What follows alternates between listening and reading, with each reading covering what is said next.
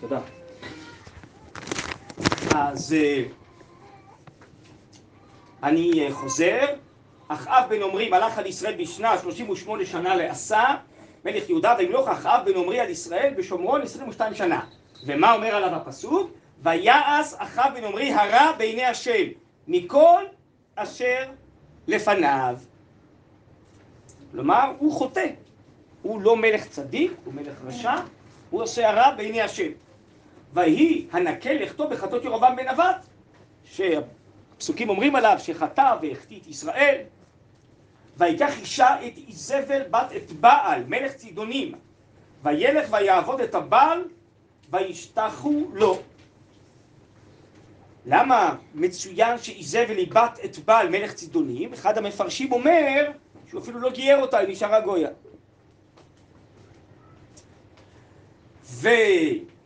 ויקום מזבח לבעל בית הבעל אשר בנה בשומרון, דהיינו היא הביאה איתה עוד אה, עבודות זרות, את הבעל, ויעש אחאב את האשרה לבעל, ויוסף אחאב לעשות להכעיס את השם אלוקי ישראל מכל מלכי ישראל אשר היו לפניו. מה, מה כבר אפשר להכעיס יותר מכל מלכי ישראל, יותר מירובעם בן נבט?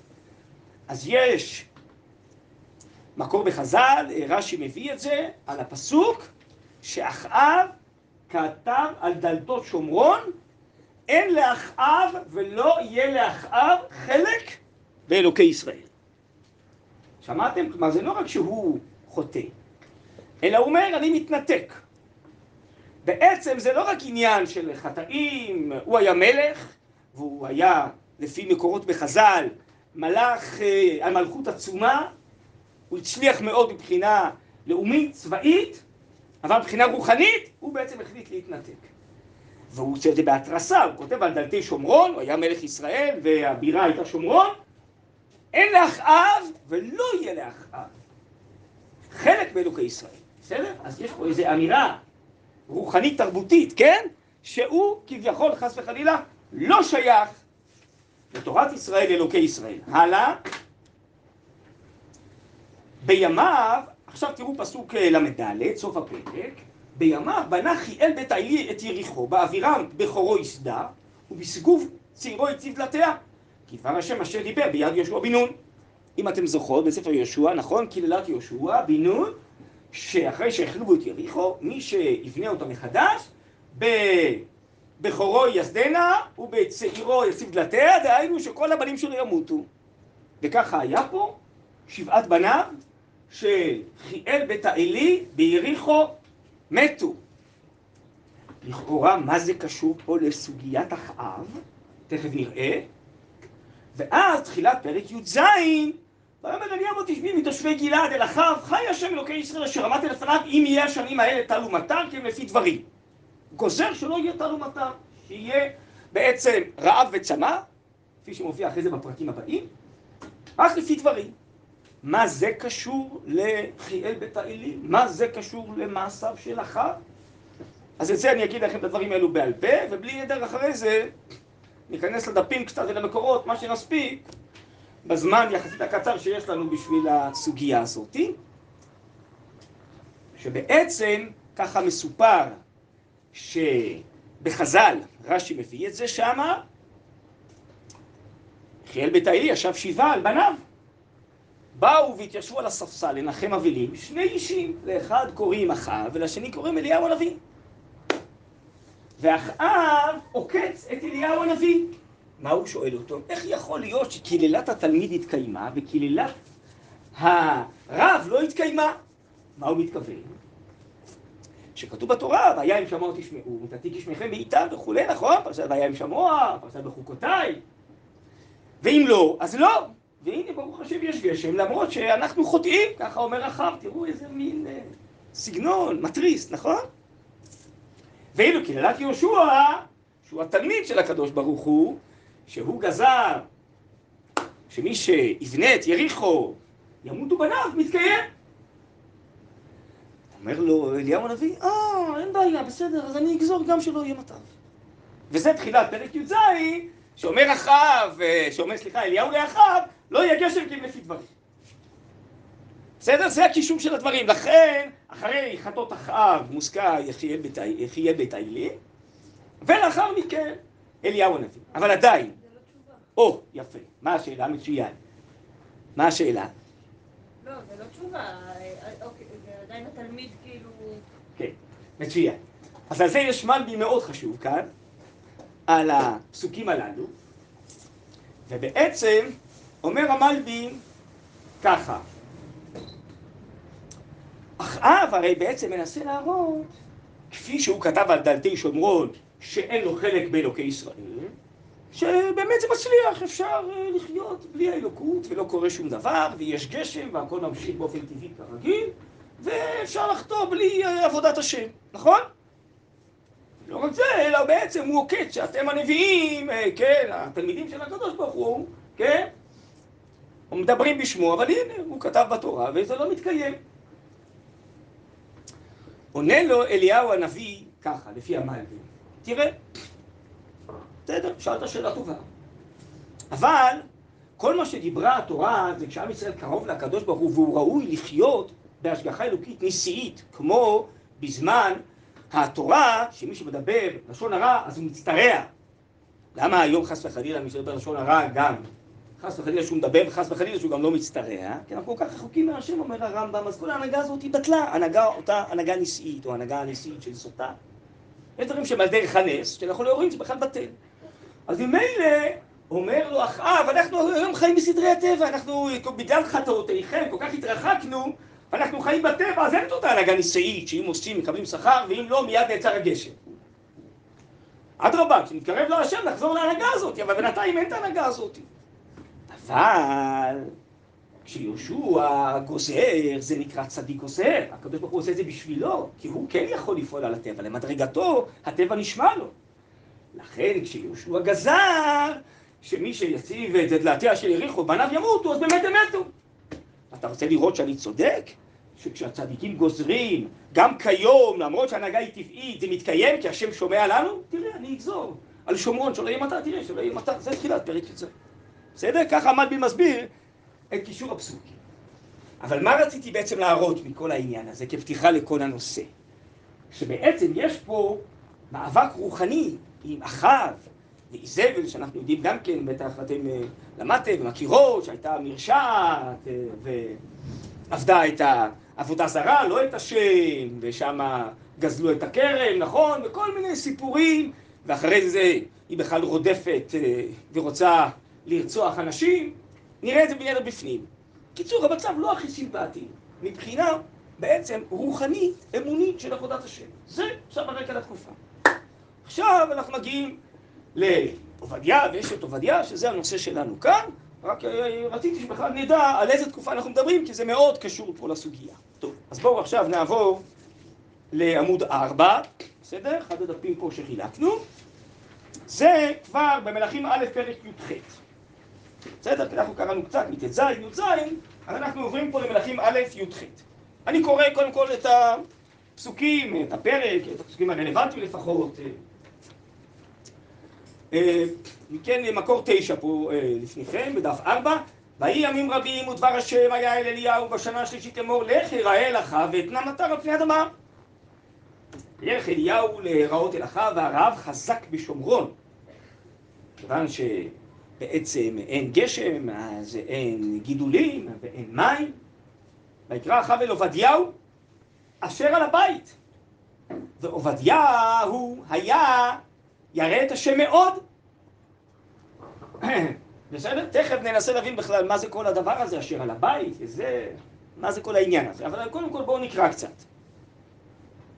ויהי באחרית יוזפת את נביאי השם, אתם שומעות? מי נלחמת בנביאי השם? לא כתוב שאחר נלחם, הוא היה רשע וחטא, בסדר גמור. מי נלחמה בנביאי השם? איזבל. למה איזבל נלחמת בנביאי השם? כן, נביאי השם זה הרבנים של פעם, בסדר? פעם הייתה נבואה, ואנשי הקודש היו, הרבנים היו הנביאים, בסדר? כלומר, היא רוצה לסלק את המנהיגים, את המנהיגים הרוחניים, הרבנים, כן? אחרת מה אכפת לה? חוטאת, שתעשה מה שהיא רוצה. לא, היא מצטרפת להנהגת מלכות אחת. היא רוצה שיהיה פה הנהגה כזאת, איך קוראים לזה היום? חילונית, אזרחית, לא יודע מה, אנטי דתית אולי, בסדר? אז היא בעצם רוצה לחסל, כי כל זמן שיש נביאים, יש רבנים, ויש מי שמושך ומחזיר בתשובה, ומרבה את התורה והאמונה, אז היא לא תצליח ככה לשלוט, אז זה האויבים שלה. אז היא איזבל. והיא מבחינה זאת יותר דומיננטית מאחאב, היא רודפת את הנביאים. הלאה. והיא באחרית איזבל את נביאי השם, ולצערנו היא הצליחה. היא הצליחה להרוג נביאים, מלבד, תכף נראה, מהנביאים שהיא לא הצליחה. ויקח עובדיהו מאה נביאים ויחביאם חמישים איש במערה וחלקלם לחם ומים. כלומר, הוא לקח אותה בשתי מערות, והמפרשים אומרים, כדי שאם היא תתפוס מערה אחת, תישאר מערה שנייה, אז הוא מתחכם. בעצם למה נשארו נביאים ונשארה נבואה? כי עובדיה בעצם החביא מאה איש, מי שלא החביאו אותו, היא הרגה אותם. תראו איזה מצב, אה? אנחנו מתלוננים היום, תראו, אבל מה היה אז? אומר רחב אל עובדיהו, פסוק ה' לך בארץ אל כל בעלי המים ואל כל הנחלים, אולי נמצא חצירו לחיי סוס ופרד ולא נחית מהבהמה. עוד יותר גדול מהבעיה של הרעב, יש בעיה שאין מים. ויחלקו להם את הארץ, לעבור בה, רחב הלך בדרך אחד לבדו, ועובדיהו הלך בדרך אחד לבדו. ויהי עובדיהו בדרך, והנה אליהו לקראתו. ויקירהו, ויפול על פניו, ויאמר, אתה זה אדוני אליהו? ויאמר, לא, אני, לך אמור לאדונך, הנה אליהו. ויאמר, מחטאתי, כי אתה נותן את עבדך ביד אחיו לעמיתני. חי השם, אם יש גוי וממלכה שלא שלח אדוני, כלומר אדוני זה אחאב, שם לבקשך, ואמרו אין, והשביע את הממלכה ואת הגוי, כי לא ימצאך. ואתה, אתה אומר, לך אמור לאדונך, הנה אליהו, והיה אני אלך מאיתך, ורוח השם יישאך אל אשר לא ידע, אליהו היה מופיע ונעלם. ובאתי להגיד לאחאב, ולא ימצאך, והרגני, ועבדך ירא את השם מנעוריי. הלא הוגד לאדוני את אשר עשיתי בהרוג איזבל את השם, ואחביא מנביאי השם מאה איש, חמישים חמישים איש במערה, ואכלכלם לחם במים. הפסוק הזה הוא מאוד מעניין. הלא הוגד לאדוני. אתה לומד מזה כמה דברים. הוא לא קיבל הוראה מאליהו להחביא את החמישים חמישים איש במערה. על דעת עצמו. זה מה שנקרא ראש גדול. וזה, אתם רואים איזה סכנת נפשות. אם, זה מה שהוא אומר. אפילו אם ידעו שפגשתי אותך ואתה תלך יהרגו אותי, קל וחומר אם איזבל תדע שהוא החביא מאה נביאים במערות, תראו איזה סיכון עצמי, נכון? אז הוא אומר לו, אבל בטח שמעת את זה, לא? שאני, אתה בטח יודע, אתה נביא וזה, אתה בטח יודע, או מהנבואה, או משמועה, שבעצם החבאתי. ואתה, אתה אומר, לך אמור לאדונך, הנה אליהו והרגני. אומר אליהו חי השם צחקות אשר באתי לפניו כי היום יראה אליו. וילך עובדיהו לקראת אחיו, ויגד לו, וילך אחיו לקראת אליהו, ויהי כראות אחיו את אליהו, ואומר אחיו אליו, אתה זה עוכר ישראל? זה דבר מאוד מעניין, כי אחרי זה כתוב, לא יודע אם נספיק לראות את זה, אבל וישנס מותניו, והוא רץ לפני המרכבה של אחאב, והגמרא לומדת מזה שמכאן שחולקים כבוד למלכות. אז אליהו רץ לפני המרכבה של אחאב. אבל זה לא סותר שהוא אומר לאחיו את מה שהוא חושב עליו, שהוא חוטא, והוא עוכר ישראל, הוא צריך לחזור בתשובה. בסדר? הדברים לא סותרים אחד את השני. הוא מכבד את המלכות, הוא מוכיח אותו. בסדר? אה, הנה, אז סליחה, לא קראתי את התשובה. ויאמר, לא אכלתי את ישראל כי מה? הוא בית אביך. אתם צודקות. בעוזבכם את מצוות השם ואתן לך אחרי הבעלים. אתה עוכר ישראל, לא אני. ואתה שלח קפוץ אליי את כל ישראל אל הר הכרמל, ואת נביאי הבעל 450 ונביאי אשר 400 אוכלי שולחן איזבל ואחרי זה כל המייסה בהר הכרמל הידוע וכו'. בואו נתחיל רגע אחד קצת להעמיק כאן בפרק הזה בפסוקים האלה מה זה הסיפור הזה שעובדיהו אשר על הבית? מה העניין עובדיהו על בית אחר? מה... אז תראו, יש פה מקור 12 בעמוד 5 ינקות שמעוני, בסדר? ויקרא אחאב אל עובדיהו אשר על הבית ועובדיה ירא את השם מאוד. מהי? אמר לי, אמר רבי יצחק, אמר לי, ביעקב כתיב, ויברכני השם בגללך. ביוסף כתיב, ויברך השם את בית המצרי בגלל יוסף. בית הדהוא גברא, הוא מדבר על עצמו, על אחאב, לא מברך, דילמה, לא ירא, לאו ירא אלוקים אתה. הוא כנראה, לפי דברי חז"ל האלו, היה ממונה על הבית שלו. זה נקרא היום, לא יודע, מנהלן, מנהל הבית, מנהל משק הבית, לא יודע. מינה אותו. משונה קצת שהוא מינה אותו וזה, לא יודע. אבל כרגיל, אם יש איש צדיק, ירא שמיים, שהוא מנהל משק הבית, אמורה להיות ברכה אלוקית. יש לו טענות לאחאב על... ש... כן? שעובדיה לא מספיק ירא השם, לכן הוא חוטא ועושה מה שהוא רוצה, הוא ואשתו, ויש לו טענות על עובדיה, תראו איזה חוצפה, אה? שהוא לא מספיק ירא השם, ולכן אין לו ברכה בבית. יצתה בת קול ואמרה לו, ועובדיה היה הרי את השם מאוד, וביתו של אחאב אינו מזומן לברכה.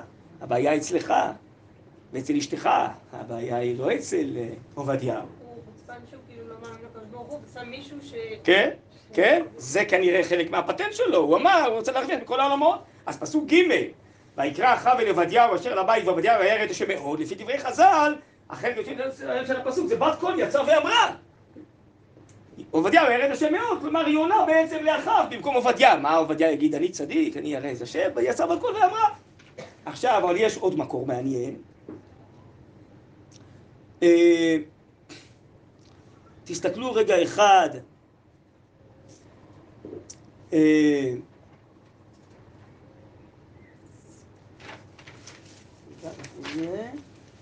בעמוד 11. מקור 35, בסדר? בעמודה הימנית למעלה. אבל אנחנו נסתכל איפה שכתוב משפטים פרשה ל"א סימן ד', בסדר? דבר אחר, אם כסף תלווה את עמי, הדה הוא דכתיב, כספו לא נתן בנשך. שאסור לקחת ריבית. בואו ראה, כל מי שיש פה עושר ונותן צדקה לעניים ולא מלווה בריבית, מלין עליו כאילו קיים המצוות כולן. שנאמר, כספו לא נתן בנשך, ושוחד הנקי לא לקח, עושה אלה, כך אומר הפסוק בתהילים, לא ימות לעולם ועד. ומי היה זה? עובדיה, שהיה עשיר, אפוטרופוס של אחאב, שנאמר, ויקרא אחאב אל עובדיה אשר לבית, והיה עשיר יותר מדי. הביטוי הזה יותר מדי זה לא בלשון שלנו, הכוונה היה עשיר מאוד גדול. הרבה מעבר לעשירות רגילה של בני אדם. זו הסיבה כנראה שאחאב מינה אותו על הבית, הוא היה כנראה מבין בכספים, כן? ואולי הוא קיווה שגם בזכותו, גם הוא ינהל טוב את הכספים וגם תהיה ברכה, אבל, והוציא כל ממונו לצדקה. כל הכסף של העשירות המופלגת שלו, הוציא לצדקה. איזה צדקה? שיאזן את הנביאים. מאיפה יש לו לכלכל מהנביאים במערה ולהביא להם לחם ועוד יותר מזה מים. הרי ראינו עכשיו בפרק שאחאב אומר לו בוא נחלק את הארץ, נלך ואולי נמצא איזה מים, נכון? אפשר להניח שאם יש רעב, אז המחיר האוכל, מה שנשאר עולה, נכון? וקל וחומר מחיר המים, נכון? אז אה, כל העושר הגדול הוא בעצם מבזבז, מוציא, כדי לקנות אוכל ומים למאה נביאים. מאה נביאים זה לא כמות קטנה, נכון? של אנשים שנמצאים בשתי מערות. מספיק שהוא לא יביא להם יום, יומיים, שלושה, הם ימותו, נכון? אז הוא צריך לדאוג כל הזמן לאספקה למאה נביאים בשתי מערות, שיהיה להם לחם ומים. נו, אבל יש רעב גדול בשומרון, אז הוא צריך את כל הכסף. מה שנשאר, בטח אה, דורשים הרבה כסף בשבילו, לא? אז חז"ל אומרים, כן, הוא התרושש מזה. עד כדי, בואו תראו, כיוון שבא כל אותו הרעה, היה לווה בנשך בין יהורם בן אחאב, מה שהיה מספיק לנביאים. יהורם בן אחאב היה עשיר גדול, הבן של אה, אחאב, שאחרי זה הוא הלך תחתיו, וכיוון שעובדיה היה צריך כסף, אז הוא הלווה לו בריבית. וחז"ל דנים איך מותר ללוות בריבית, והמפרשים אומרים זה הפיקוח נפש, יש תוספות על זה, במקום של פיקוח נפש זה מותר. אז הצדיק הזה, לא רק שנגמר הכסף שלו, הוא לוקח הלוואות בריבית מיורם בן אחאב כדי להמשיך לכלכל את הנביאים. למה עובדיה עושה את זה? אה, מה אתם אומרות? טוב, הוא רוצה להציל אנשים. נכון? זה טוב? כן? מסתום יש בזה שתי כוונות. קודם כל, הם בני אדם, שאפשר להציל אותם, שלא ימותו, לא תרצח, והם ימותו ברעב. אבל הוא כנראה גם מבין שזה המאבק על הנבואה והנביאים שתישאר בעולם. אם כולם ימותו, לא תהיה נבואה יותר בעם ישראל. זה מה שאיזבל ואחאב רוצים, או בעיקר איזבל. אז הוא נלחם להציל את הנבואה, להציל את הנביאים. ובשביל זה הוא מוכן להפסיד את כל כספו. בשביל זה הוא מוכן בעצם ללוות בריבית מיורם בן אחאב. תראו איזה צדיק, אה, איזה מסירות נפש, איזה סיכון עצמי, נכון? סיכון עצמי רק שלו, לא יודע, אולי גם של משפחתו, לא, מי יודע מה, מה איזה בצד למשפחתו גם, לא? מה, רק תגמור בו, מי אמר? אפשר לדעת את הגבולות של האישה הזאת? טוב, וכולי. בואו נחזור רגע אחד אלינו. בואו אה, נעבור רגע אולי לעמוד 6, בסדר? יש פה איזה גם כן מקור חשוב מילקוט שמעוני, מקור 19, בעמודה הימנית אה, בצד ימין, באמצע. הלא הוא גת לאדוני את אשר עשיתי ואכלכלם לחם ומים, נכון? זה מה שהוא אומר לאליהו. שואלים חז"ל, אם לחם, למה מים? הם מלמד שהיה מים קשה לו להביא יותר מן הלחם. כי מים, זה עוד יותר קשה להביא מן הלחם. כי אם יש, אין גשם, אז אה, מים זה הדבר המינימלי, עוד בלי לחם עוד אפשר לחיות כמה ימים, בלי מים אי אפשר, נכון? אז המים עוד יותר יקרים, אז הוא צריך לבזבז את כל הכסף וללוות בריבית כדי להציל את הנביאים ולתת להם מים. אני רוצה משהו שנמשיך רגע לקרוא את הילקוט שמעוני הזה, שזה לא ישירות משהו עכשיו שמסביר את הפסוקים שאנחנו קוראים, אבל יש פה איזה מבט מעניין על הדור הזה. תסתכלו רגע את אחד, את המשך הפרק, את המשך הילקוט שמעוני. שאלו רבותינו, בסדר? במקור 19, אני ממשיך לקרוא. דורו של אחאב כולם עובדי עבודת אלילים היו. כולם. בסדר? הם השליטו את זה בדור. השכיחו את התורה. על ידי שלא היו בהם דילתורים. מה זה דילתורים? דברי לשון הרע. זה בארמית אה, דילתורים. היו יוצאים למלחמה ונוצחים. שכן אליהו מכריז בהר הכרמל, אני נותרתי לבדי נביא להשם, וכל עם היעדין, כולם יודעים שיש עוד מאה נביאים במערות, ולא מפרסמים למלכה. ראיתם מה חז"ל אומרים? נכון? בהר הכרמל, אני נותרתי לבדי נביא להשם, כולם יודעים שיש עוד מאה איש מתחבאים במערות. אה? אף אחד לא אומר כלום, שותקים. אה? חז"ל יודעים תמיד להסתכל באופן מורכב על כל המציאות. עובדים עבודה זרה, כן, זה חמור מאוד, אבל מצד שני יש להם משהו טוב, הם לא מדברים לשון הרע. יש להם מעלה לדור הזה. כן? יש אחדות ביניהם, יש אהבה. הם לא מדברים לשון הרע, הם לא מסגירים את הנביאים, כולם יודעים שזה לא נכון שנתתי נביא להשם לבדי. אף אחד לא מפרסם את זה, אה? זה מאוד יפה הדבר הזה. אבל דורו של דוד, אמר רבי ישוע דסיכני, משם רבי לוי, אפילו תינוקות של בית רבן בימי דוד, עד שלא תמותם חטא, היו יודעים לדרוש את התורה במ"ט פנים טהור ומ"ט פנים טמא. ואחר כל השבח הזה יוצאים למלחמה ונופלים. למה? לפי שהיה בהם דלתורים. בזמן דוד היו מדברים לשון הרע. הוא שדוד אומר, נפשי בתוך לבאים אשכבה, אלו אבנר והמסע שהיו לבאים בתורה, לוהטים אלו דואג ואחיתופל שהיו להוטים אחר לשון הרע. בני אדם שניהם חנים, חנית וחיצים, אלו אנשי קהילה, שנאמר יסגירו לי בעלי קהילה, ולשונם חרב חדה אלו הזיפים, שנאמר בבוא הזיפים ואמרו לשאול, אותה שעה אמר דוד רומה על השמיים אלוהים סלק שכנעת מביניהם.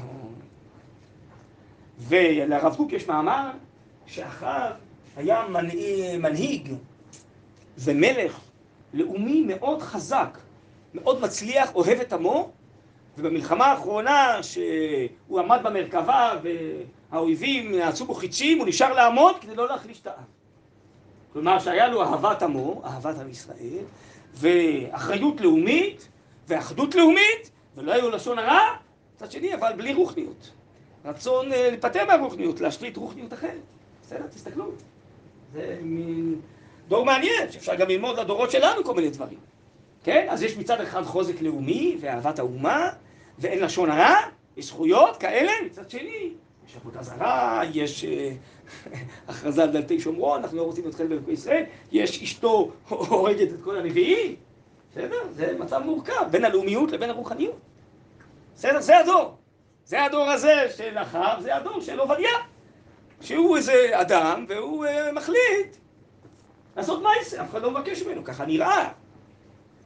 אז מי יבקש ממנו, מי יגיד לו uh, לעשות את הדבר שזה סיכון נוראי? אבל הוא לוקח אחריות, מקום שאין איש תהיה איש, והוא בעצם מציל את הנביאים, מציל את הנבואה, ומוסר את נפשו, ומתרושש, הכל בשביל uh, שהנביאים יישארו בחיים. טוב, בואו נמשיך. אבל יכול להיות שהיו עוד כמוהו בדור שקצת מהנושאים, שבפנים כן, רגע אז שם. טוב, כן. אבל אה, לא כולם כאלה גיבורים. ו- כן. כל ה... כולם היו עובדי עבודה זרה. אבל כי זה היה עכשיו ה... כאילו, הרוח הכללית. היה קשה לו גם מבחינה... כן, הרוח הכללית. טוב. יכול להיות שעוד בלב היו הרבה אחרים, אבל התנ"ך וחז"ל לא מספרים עליהם. תמיד יש אה, הרבה רמות כאלה, בכל מצב, מסתובב גם אה, בתקופת יוון, הם מתייוונים, כן? אבל כאלה שמוכנים בעצם להסתכל, וגיבורים כאלה, ועושים מעשה, ומצליחים במעשה, היה רק אחד כזה.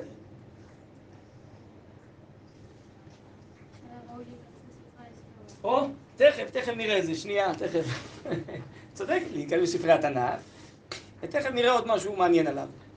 אבל עוד לפני זה, לפני שנתקדם רגע, אני רוצה שנקרא משהו שהוא לא גם כן ישירות בתוך הנושא, אבל הוא פה איזה הסבר מעניין שיש פה.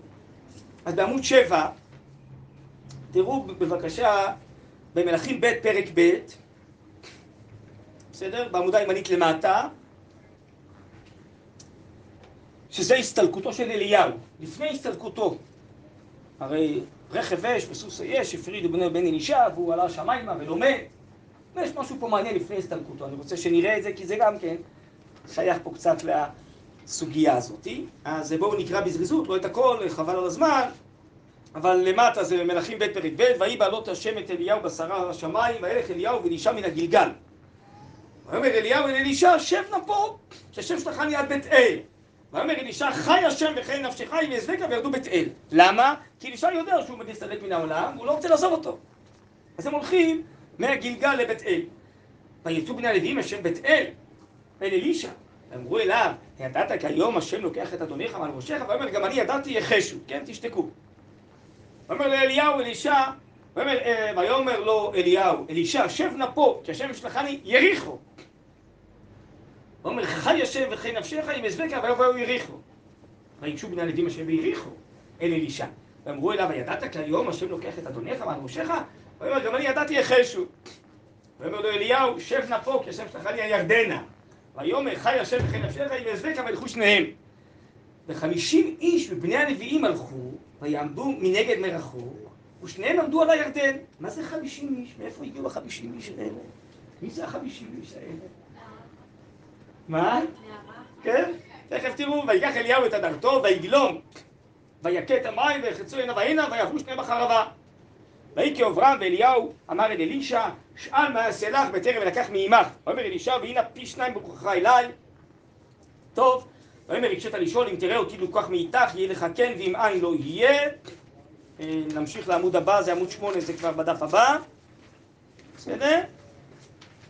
ויהי הם ההולכים הלוך ודבר, והנה רכב אש וסוסי אש, ויפרידו בין שניהם, והיה אל אליהו בשרה השמיים, ואלישע רואה ומצעק.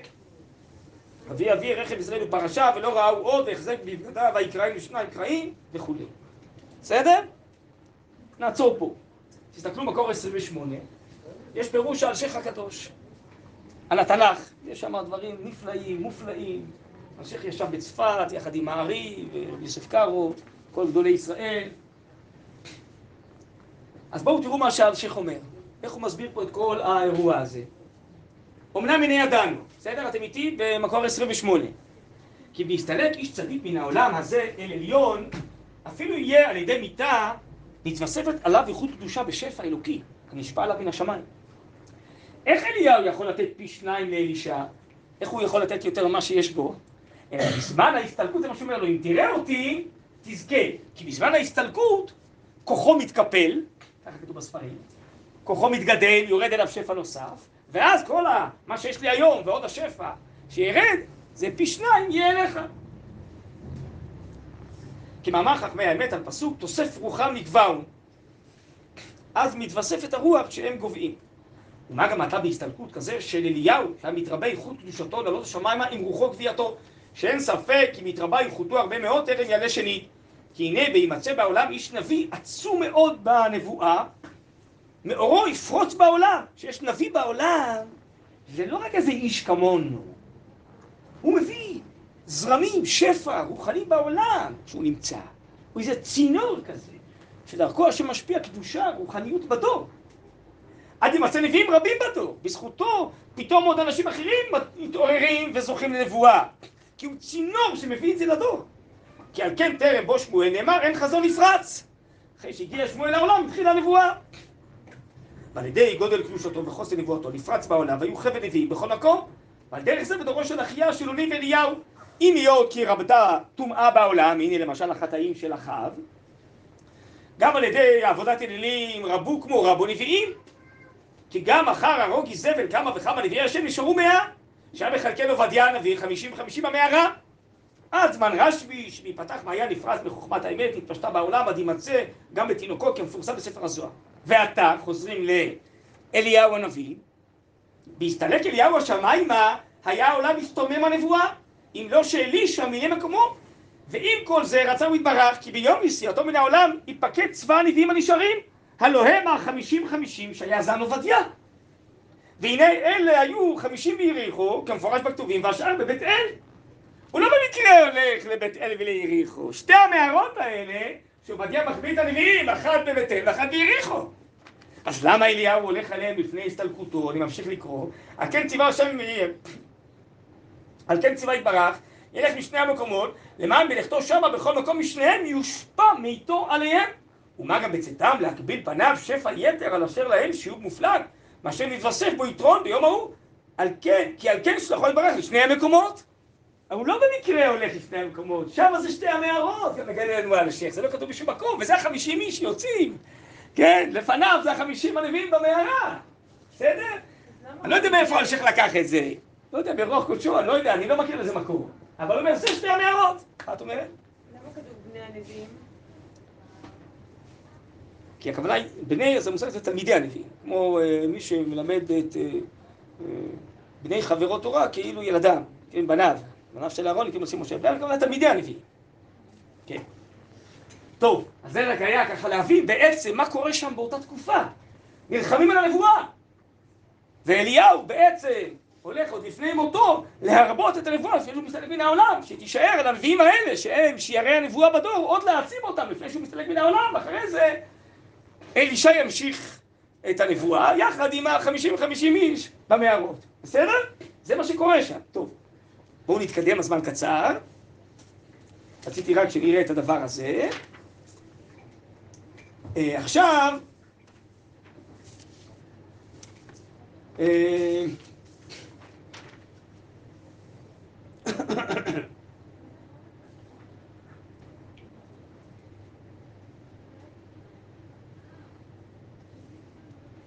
בואו תסתכלו בבקשה בעמוד 9, מקור 29. לא ניכנס עכשיו פה לכל הפרק כי אין לנו זמן, אבל יש שם בעצם מלחמה עם ארם של מלך ישראל, ויושפט מלך יהודה, והם באים לאלישע, כל הסיפור הזה, ויהי כנגן המנגן וכולי. אבל בסוף הפרק, תסתכלו בעמודה השמאלית למעלה, פסוקים כ"ו כ"ז, יש שם משהו בסוף הפרק מעניין. וירא מלך מואב כי חזק ממנו המלחמה, סליחה, זה לא עם ארם, עם מואב. וירא מלך מואב כי חזק ממנו המלחמה, שהוא עומד להפסיד, שם חברו יחד מלך ישראל, יהורם בן אחאב שמה, ויושפט מלך יהודה. ויקח אותו שבע מאות איש שולף חרב ולהבקיע אל מלך אדום ולא יכול. ויקח את בנו הבכור אשר ימלוך תחתיו ויעלהו עולה על החומה ויהי קצף גדול על ישראל וייסעו מעליו וישובו לארץ. זה מלכים ב' פרק ג', סוף פרק ג'. מוזר הדבר הזה. קודם כל, מה איזה עצה? הוא הולך להקריב את בנו? מה זה יעזור לו למלחמה שהוא מקריב את בנו? מלך מואב הקריב את בנו. כדי לנצח במלחמה, הוא כי ראה שהוא עומד להפסיד. ולא רק זאת, כתוב פסוק כ"ז, היה קצף גדול על ישראל. מה זה קשור לישראל? שיהיה קצף על מלך מואב, על מה שהוא עשה. מה זה על ישראל? אז בואו תראו, יש פה חז"ל, יש פה רש"י, אולי נסתכל ישר במקור 31 באלקוט שמעוני, בחז"ל, בסדר? רב ושמואל, אחד אמר לשם שמיים הוא הקריב את בנו, אחד אמר לשם עבודה זרה. בישלמה למד אמר לשם שמיים, אנו דכתיב ויהי קצף גדול על ישראל. למה?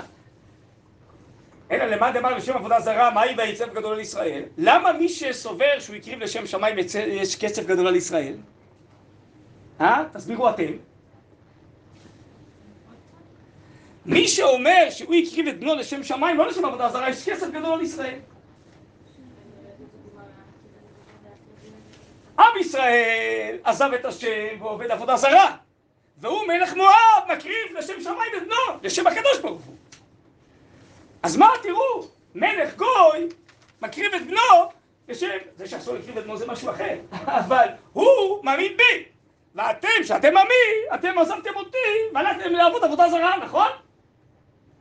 תראו פה את רש"י, ויקח את בנו הבכור, מקור שלושים, בסדר מעל זה, בפסיקתא דפרשת שקלים, מדרש ששאל את הווד"ל, מה טיבה שלו? מה עשו שנעשה להם ניסים כאלה? היה שם ניסים עם המים, לא משנה, לא ניכנס עכשיו לכל הסיפור. אמרו לו, אביהם אברהם בן יחיד היה לו. אמר לו הקדוש ברוך הוא, הקריבהו לפניי, ורצה להקריבו לקדוש ברוך הוא. אמר להם, אף אני בן בכור יש לי, אלך להקריבו לעבודה, לעבודה זרה. כלומר, רש"י מסביר לפי הדעה השנייה שהוא לא הקריב לשם שמיים, אלא לעבודה זרה. אבל הוא אומר, מה, מה הסוד של האומה הזאת? למה הם כל כך מצליחים פה? יש איזה ניסים פה, זה לא באופן טבעי אני מפסיד. כן, יש להם זכויות, היה להם אבא שהקריב את בנו לשם שמיים. אה, זה הכוח שלהם. טוב, אז גם אני אעשה את הדבר הזה, אני אקריב לעבודה זרה. זה לפי הדעה הזאת. אבל לפי הדעה שהוא הקריב לשם שמיים, בעצם הקצב הגדול של ישראל, תראו מה גוי עובד עבודה זרה עושה. ואיפה אתם? תראו את ההמשך של הילקוט שמעוני. כי ידי רבי יהושע בן לוי, רבי יהושע בן לוי רמי, רבי יהושע בן לוי הקשב סתירה בפסוקים, כתיב וכמשפטי הגויים אשר סביבותיכם לא עשיתם, וכתיב וכמשפטי, תעברו לעמוד 10, הגויים אשר סביבותיכם עשיתם, אלא כמתוקנים שבהם לא עשיתם, כמקולקלים שבהם עשיתם. אמר רבי חנינא, וייסעו מעלה ושוב לארץ, אמר רבי חנינא בר פפא, באותה שעה ירדו שונאיהם של ישראל למדרגה התחתונה. שונאיהם של ישראל זה ביטוי סנגי נאור לעם ישראל. עם ישראל בעצם עמדו במדרגה התחתונה, פתאום התגלה שיש איזה מלך גוי, כן? או מקריב בנו לעבודה זרה, או עוד יותר מזה לשם שמיים, ועם ישראל בכלל שכח את השם, בכלל שכח את הדת. הוא נלחם באופן טבעי כביכול. כן, הוא ודאי לא מסירות נפש לעבודת השם, כן? אז שוב, לא שמישהו מתכוון להגיד שמותר אה, להקריב את הבן, זה רק אברהם הצטווה לעבוד את יצחק וגם כן הצטווה כניסיון. אבל בעצם, לפי דברי חז"ל ורש"י, כשכתוב בסוף פרק ג', מה שקראנו, ויהי כסף גדול על ישראל, כי פתאום רואים מה ההבדל בין מואב ומלך מואב לבין עם ישראל. הם מאמינים ברוחניות, באלוקיות, באל זה, לפי דעה זאת, באל אחר, לפי דעה שנייה, ואתם לא מאמינים בכלל. אחאב ויזבר גרמו לכם לעזוב את האמונה, לעזוב את הרוחניות, לעזוב את האלוקות בכלל. איפה אתם ואיפה הוא? הנה גוי מאמין, ואתם עם ישראל, העם של השם, לא מאמינים בכלל. בסדר עד כאן? נכון, איך זה נחשב את צודקת, מהגיל? אבל הסיבה היא טובה, התוצאה והעשה הוא לא טוב. אבל בכלל הוא מאמין שבאמת זה יפעל, הוא מאמין שיש אלוהים בשמיים. יש ערך לזה שהוא האמין, כאילו כשהוא עשה דבר כזה. בטח, מה זה שווה? בטח. כאילו ברמה שזה שזה עושה כאילו כל כך רע לעם ישראל. כי רואים שהמדרגה של מואב ושל מלך מואב יותר גבוהה מעם ישראל. עם ישראל שכח את השם, שכח את האמונה, לא מאמין. ויש גוי שכן מאמין, שפעולה רוחנית של משהו תפעל. זה שאסור לעשות את זה, זה את צודקת לגמרי. אבל הוא מאמין שהוא יעבוד אה, את האל בצורה מסוימת, וזה יפעל. עם ישראל בכלל שכח את כל זה. באותו דור של אה, אחאב ואיזבל, אה, כאילו הכל טבעי, אין חלק באלוקי ישראל. טוב, עכשיו אנחנו מגיעים לסוף הסוגיה ועיקרה. בבקשה, בואו נראה. מה שקראנו עכשיו, הפסוקים זה היה מלכים ב', סוף פרק ג'. עכשיו, בעמוד 10, מקור 32, זה תחילת פרק ד', בסדר?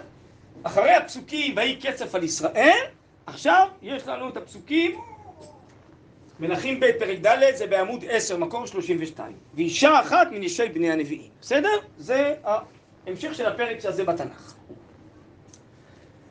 בואו נקרא. ואישה אחת מנשי בני הנביאים צעקה אל אלישע לאמור.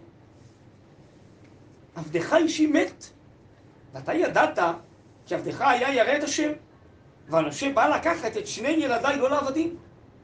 ואומר אליה אלישע, מה אעשה לך? תגידי לי, מה יש לך בבית? ותאמר, אין לשפחתך הכל בבית כי מסוך שמן.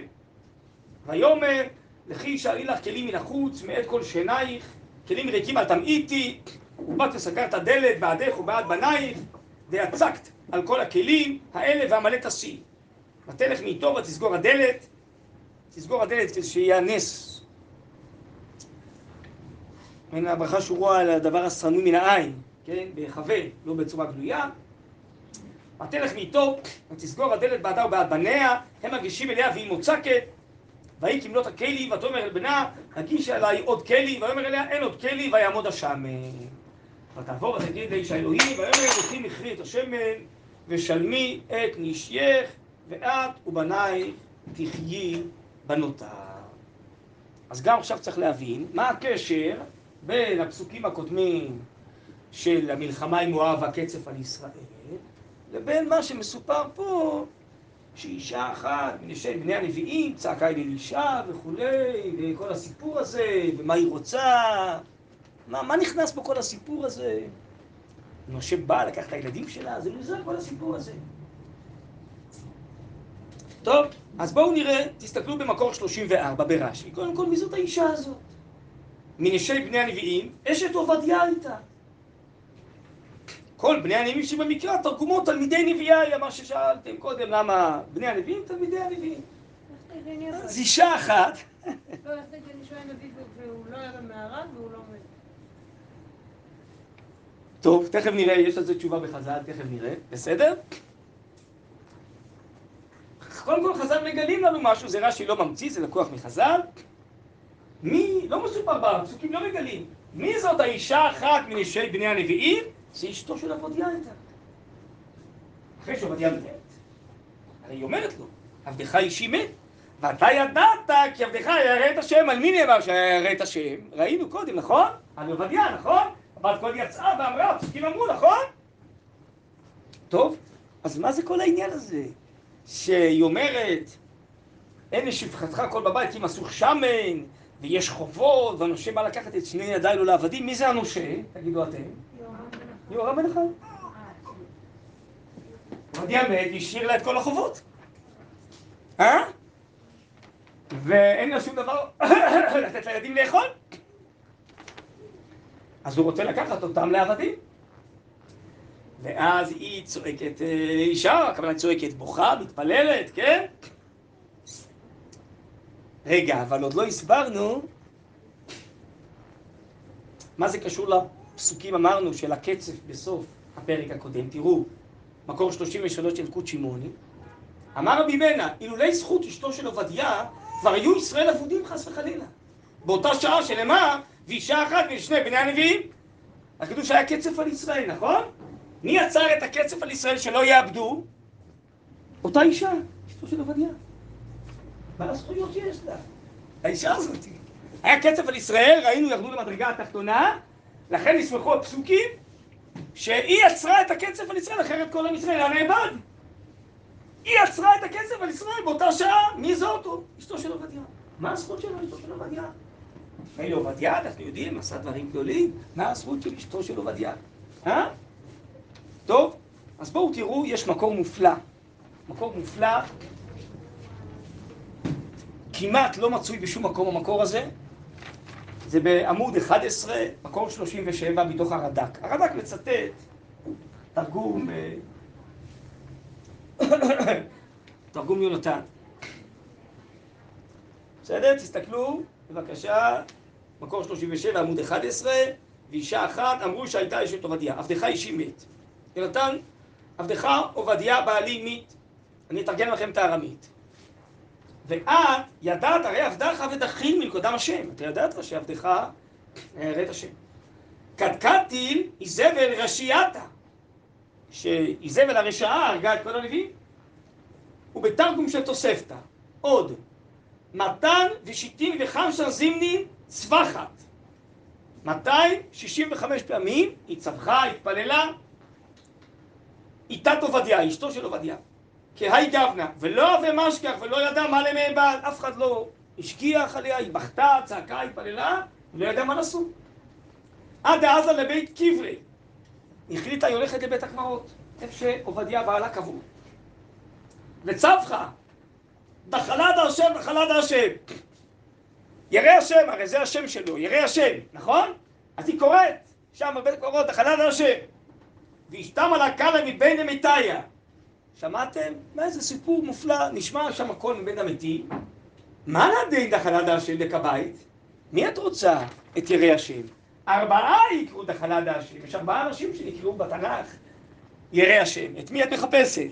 כן? אברהם, יוסף, איוב ועובדיה. אותי בא, אז היא אמרה, לא בעיה אלא היי דכתיב את החלל השם לחדה. מי שירד השם מאוד, זה נאמר רק על בעלי. התואר הזה מאוד, ככה חז"ל אומרים במקום אחר, לא נאמר אפילו על אברהם. וכד הודעו קברי, שהודיעו לה איפה הקבר שלו. הווה כמתפל שם בקברי, וקצבך, הלכה להתפלש באפר של הקבר שלו, והתחילה לצבוח. ואמרה, מרי, מרי, אדוני, אדוני, היכא רוחצנך, איפה ההבטחות שלך? בשעתה דדמכת ודמותה, שהלכת, גססת למות, כדמרית לן, כדמרית לך, אמרתי לך, למען את שפיק לי. מה אתה עושה שאתה משאיר אותי? ויד, טרן בני, שני הבנים, אז מי עכשיו יפרנס אותנו, יכלכל אותנו? והתפתני אתה, ישבת לי, דריבון דאמר רחצני, שהקדוש ברוך הוא, ריבון העולם ישמור עלייך. ואמרת לי, שבוק יתמך, ואנא כימיתון, וארמנתך עליי, תתרחץ, תשמחי עליי, שבעצם האלמנות שלך והיתומים, אה, יהיה להם פרנסה. וכדו לא נשכח משזי, ויד מינה מצווחי. ועכשיו אין לנו מי שיציל אותנו, והיתומים צווחים, ואמרי קבלן, אבא, קבלן אבא, רוצים את אבא. עתי עובדיה ואמר לה, זילי לגבי אלישע. תלכי לאלישע. בפורתא דמישחא דשתער גבך. מעט השמן, ככה אומר לה עובדיה, שנשאר לך בבית, ולברכי נא, ולברכי, הוא יברך את המעט שמן הזה. ב. למה? למה שמן? איך הגענו בכלל לשמן? הרי אנחנו יודעים שהוא חיכה את הנביאים בלחם ומים, נכון? איך הגענו לשמן? תקשיבו טוב. דאנה, כי את מרתינו למאה נביאיה, שאני החבאתי את המאה נביאים, וזנתינו במערתא, בלחמה ובמאיה, זנתי אותם בלחם ומים, לא עטפיה בצוני דמישחא מיניו, לא ביממה ולא בליליה. אני לא נתתי לנר שלהם לכבות לא ביום ולא בלילה. למה? מה הם צריכים נר במערה? לא בשביל לראות. בשביל ללמוד תורה, בשביל להגביר את הנבואה. כלומר, אם זה רק להציל אותם שלא ימותו, מספיק לחם ומים. אבל הרי עובדיה נלחם כדי להציל את הנבואה. להציל את הנבואה צריך גם שמן. לידקר לי נביאה מלדיתי. לקודש בריחו, הנביא, הוא מתכוון לאלישע הנביא, יזכיר את מה שעשיתי לקדוש ברוך הוא. וישלים לכו מאן דאוזיפי. דאחי אמר קרא, דמוסיף למרי עלמא, השם כל דמאן דרחים עלני, אבל מסכנה, ובכן עזת ועודנו לאלישע כולי היי. אז זה לא במקרה אישה אחת בין אישי בני הנביאים, צעקה אל אלישע, והוא אומר לה, יש לך שמן, זה תדרוך, שמתדרך אותה עובדיה הנביא. כלומר, הוא אומר לה, יש לנו איזה זכויות, שהן לא רק בלחם ומים, אלא הן בשמן. והשמן הזה, שהציל את הנבואה, כן? עכשיו גם יציל אותך ואת בנייך, והנביא יברך אותך בזה, וזה בדיוק מה שעשה אלישע, נכון? לפי התדרוך הזה שלה. בעצם, מה המשמעות הזאת של זה? שעובדיה מוסר את נפשו להציל את הנביאים והנבואה לא רק בלחם ומים, גם בשמן, לא רק בזכות עצמו, גם בזכות אשתו. הכל בעצם עומד על אשתו.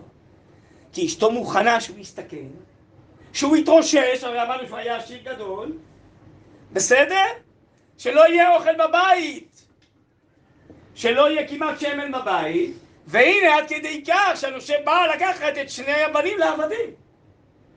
אז אנחנו בגלוי, בסוגיות או בפסוקים, רואים את עובדיה. אבל כל הפעילות הזאת של עובדיה, היא עומדת בעצם על אשתו של עובדיה. הפסוקים בכלל לא אומרים מי... מדהים, אה? נכון? מדהים. מה הכוח של הנשים, איזבל לעומת אשתו של עובדיה. והיא בשקט בבית, אף אחד לא מכיר אותה בכלל. אף אחד לא יודע מי היא בכלל. עובדיה הציל את הנביאים. הוא הציל את הנביאים כי אשתו הייתה, אפשרה להציל את הנביאים. כי הכל עומד על אשתו. וזה בדיוק מה שהיא אמרה לו גם לפני מותו, מה אתה משאיר אותי, וכן הלאה. אם, אם הוא היה נשאר עשיר, אז אין בעיה, היה לה הרבה עושר בבית, אז תסתדר אולי בלי בעלה. אין לו נעים להגיד. אבל הוא התרושש, אין כלום, כי הוא מוסר נפשו על הנבואה, והיא רואה שהכל הולך ונגמר. לא, מה, זה פתאום ביום אחד, הכל הולך ונגמר. אז היא שותפה לכל הדבר הזה. והיא עצמה בסכנה, אם יתגלה שבעלה עושה, יבוא הרי להרוג את כולם, והיא גם רואה שהכל נגמר, אין לחם, אין מים, אין שמן, הכל נגמר. כן? אבל היא שותפה. אז זה הזכות של אשתו של אלישע, שהצילה את הדור, נכון? הרי זה מה שחז"ל אומרים. היא הצילה איך הצילה את הדור? הדור היה קלה, היה קצף על הדור. כן. כלומר שלפי חז"ל הזכות זה לא רק של עובדיה, הזכות זה של אשתו. היא עכשיו מגוננת על הדור. המסירות נפש שלה, יחד עם בעלה, להציל את הנבואה, זה מה שמציל עכשיו את הדור. ומי זה עובדיה? ובואו נסיים בזה. תסתכלו רק רגע, שנייה אחת רק, אם אפשר רק לסיים רגע, כי הזמן שלנו קצר. בעמוד 6, מקור 18, יש גמרא בסנהדרין, זה קשור לשאלתכם. אמר רבי יצחק, תסתכלו מקור 18, בעמודה הימנית למעלה. מפני מה זכה עובדיהו לנביאות? מפני שהחביא מאה נביאים במערה, שנאמר ויהי בחרית איזבל את הנביאי השוני, ויקח עובדיהו מאה נביאים ויחביאם חמישים איש במערה. כלומר, מה השאלה, רבי יצחק, למה הוא זכה לנבואה? כי הוא נביא. שמה? לא הבנתי. הנביאים הוא עוד לא. כן, בכלל לא ראוי לנבואה מצד עצמו. הוא רק זכה לנבואה מכיוון שבעצם הוא מוסר את נפשו על הנבואה. לכן זה השאלה והתשובה. ומה זה בכלל? אתם מכירות? למדתם פעם את ספר עובדיה? כמה פרקים יש בספר עובדיה? אחד. נבואה על נפילת אדום. פרק אחד, אין ספר עובדיה בתרס, תסתכלו, זה פרק אחד. על נבואת אדום. וחז"ל אומרים, למה עובדיה מתנבא על אדום? זו אותה גמרא בסנהדרין. יבוא מי שגר בין שני רשעים ולא למד ממעשיהם, ויפרע ממי שגר בין שני צדיקים ולא למד ממעשיהם. עשיו, שמתוכו יצא אדום, גר בין יצחק לרבקה ולא למד ממעשיהם. יבוא עובדיה, שגר בין אחאב ואיזבל, לא למד ממעשיהם. כלומר, חז"ל אומרים, יש פה משהו מיוחד מאוד, יש פה איזה עוקץ פנימי. הוא זה שבסוף הנבואה העתידית, נבואת אדום, זה סוף הגאולה. זה עובדיה. המסירות נפש הזאת על הנבואה, ההבנה כמה זה חשוב בישראל, מה שעתיד לחזור. הוא זוכה לנבואה, הוא לא, בכלל לא ראוי לזה, אבל הוא כזה אחוז במסירות נפש של הבנת חשיבות הנבואה, הוא גר בין רשעים, והוא לא מתפעל מכל מה שקורה בדור. והוא ואשתו ביחד מצילים את הדור, מצילים את הנבואה, מצילים שלא יהיה קצף על הדור, מצילים שיהיו נביאים. אז הוא מתנבא נבואה אחת בסך הכל, שהכל עומד עליה. מה יהיה לעתיד לבוא? שמלכות אדום תיפול ותקום מלכות ירושלים, מלכות ישראל. זה עובדיה הנביא. אז זה מדהים בעצם, שהכל פה מלא מלא מלא מסירות נפש שלו, ובמיוחד שאשתו של עובדיה, אישה אחת, אישה שני בני. לא יודעים כלום. בסדר? אז אנחנו לעיתים גם כן, כמו סומה בערבה, לא קוראים את הפסוקים בלי שאנחנו יודעים, דברי חז"ל ומפרשים. אבל כשקצת נכנסים לתוך הסוגיה, פתאום מגלים, יש פה דברים, נדמה לי שההשלכות בימינו הן ברורות מאוד. טוב, חזק ולהתחזק.